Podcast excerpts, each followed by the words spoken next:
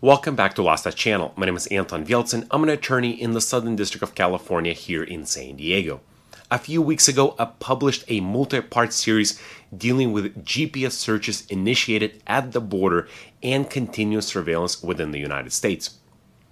Now, in today's video, we're going to focus on a Fifth Circuit case that deals with a search of a cell phone at the border.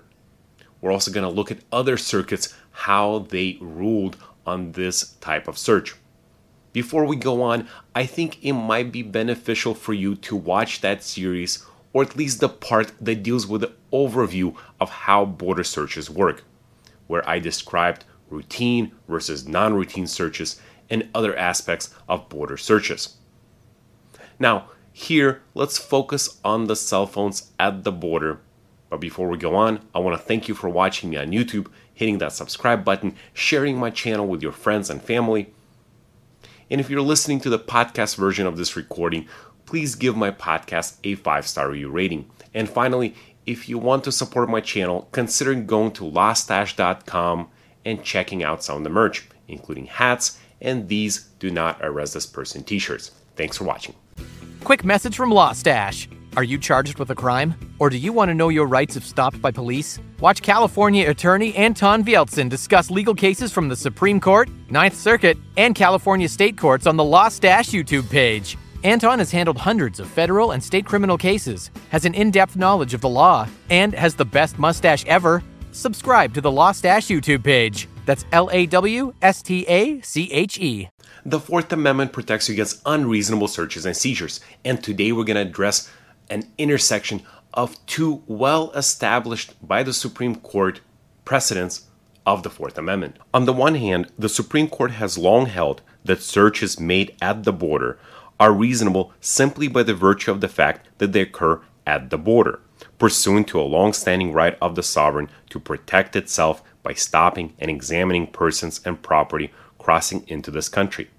But on the other hand, the court has also made clear that searches of the modern devices like cell phones can be unusually intrusive. After all, cell phones differ in both the quantitative and qualitative sense from the other objects that might be kept on arrestee's person. Depending on the extent of the search, the government could theoretically access virtually every aspect about one's life based on a single handheld device. The facts of United States versus Castillo, a Fifth Circuit case from the summer of 2023, are pretty straightforward. Mr. Castillo was crossing into the United States in his RV. During the search of his vehicle, officers found a revolver, ammunition, and evidence of marijuana. He was detained, put in a holding cell, at which time he confessed and admitted to the revolver as being his contraband and during that time, he also provided his password to his cell phone to the officers. The officers then proceeded to manually search through the apps on Mr. Castillo's phone. During that manual search, they found other evidence of other crimes on that cell phone. Mr. Castillo moved to suppress all the evidence found on the phone pursuant to the Fourth Amendment. He said that the Fourth Amendment protects against unreasonable searches and seizures, and searches done without a warrant are typically unreasonable under the Fourth Amendment. But there are, of course, exceptions to the rule.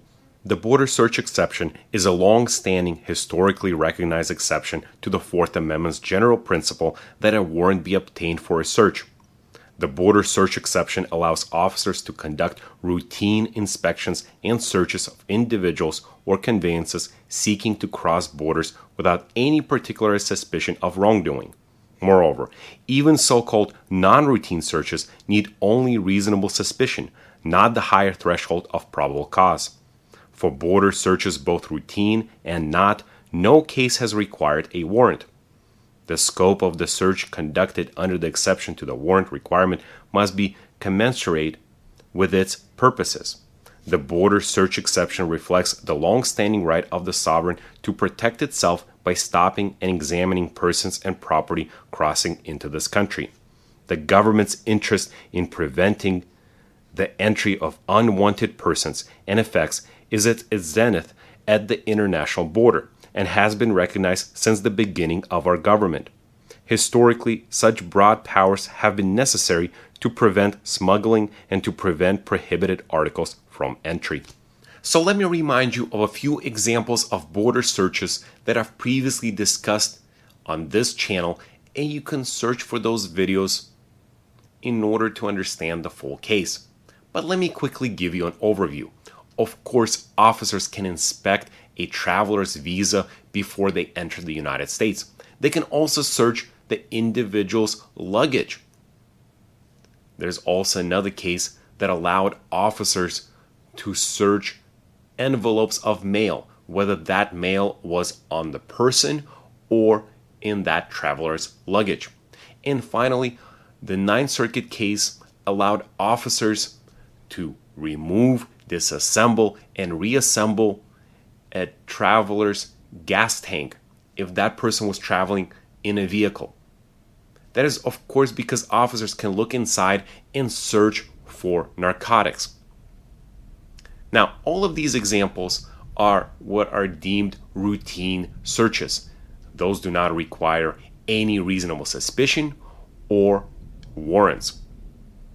But as you can tell, the examples I just gave you are different than a cell phone. As the Supreme Court in Riley correctly told us, modern cell phones are like microcomputers. The devices can hold vast amounts of information, including banking, medical, and other information that most people would like to keep private. So the Fifth Circuit joins the 11th and Ninth Circuit in saying that manual searches of a cell phone are deemed routine and do not require reasonable suspicion or a warrant. But of course, we're dealing with only manual searches. Officers cannot look at encrypted information or deleted files this is not a forensic search. Forensic searches might require a higher standard. But for only manual searches, like we have in this case, where the officers simply entered the password, opened up the phone, and looked through the apps, that is allowed without a warrant or reasonable suspicion because it is deemed a routine search. If you enjoyed this video, if you learned a little bit more about border searches and searches of a cell phone at the border, please give this video a thumbs up. Please subscribe to my channel, share it with your friends and family. And if you're listening to the podcast version of this recording, please give my podcast a five star rating. And finally, if you want to support my channel, please consider going to lawstache.com and checking out some of the merch including these Do Not Arrest This Person t shirts, hats, and other items. And if you're still listening to this video, consider going and watching that multi part series dealing with GPS searches initiated at the border and continuous surveillance within the United States. It is a related series to this video, and I think you might enjoy it. Thanks for watching.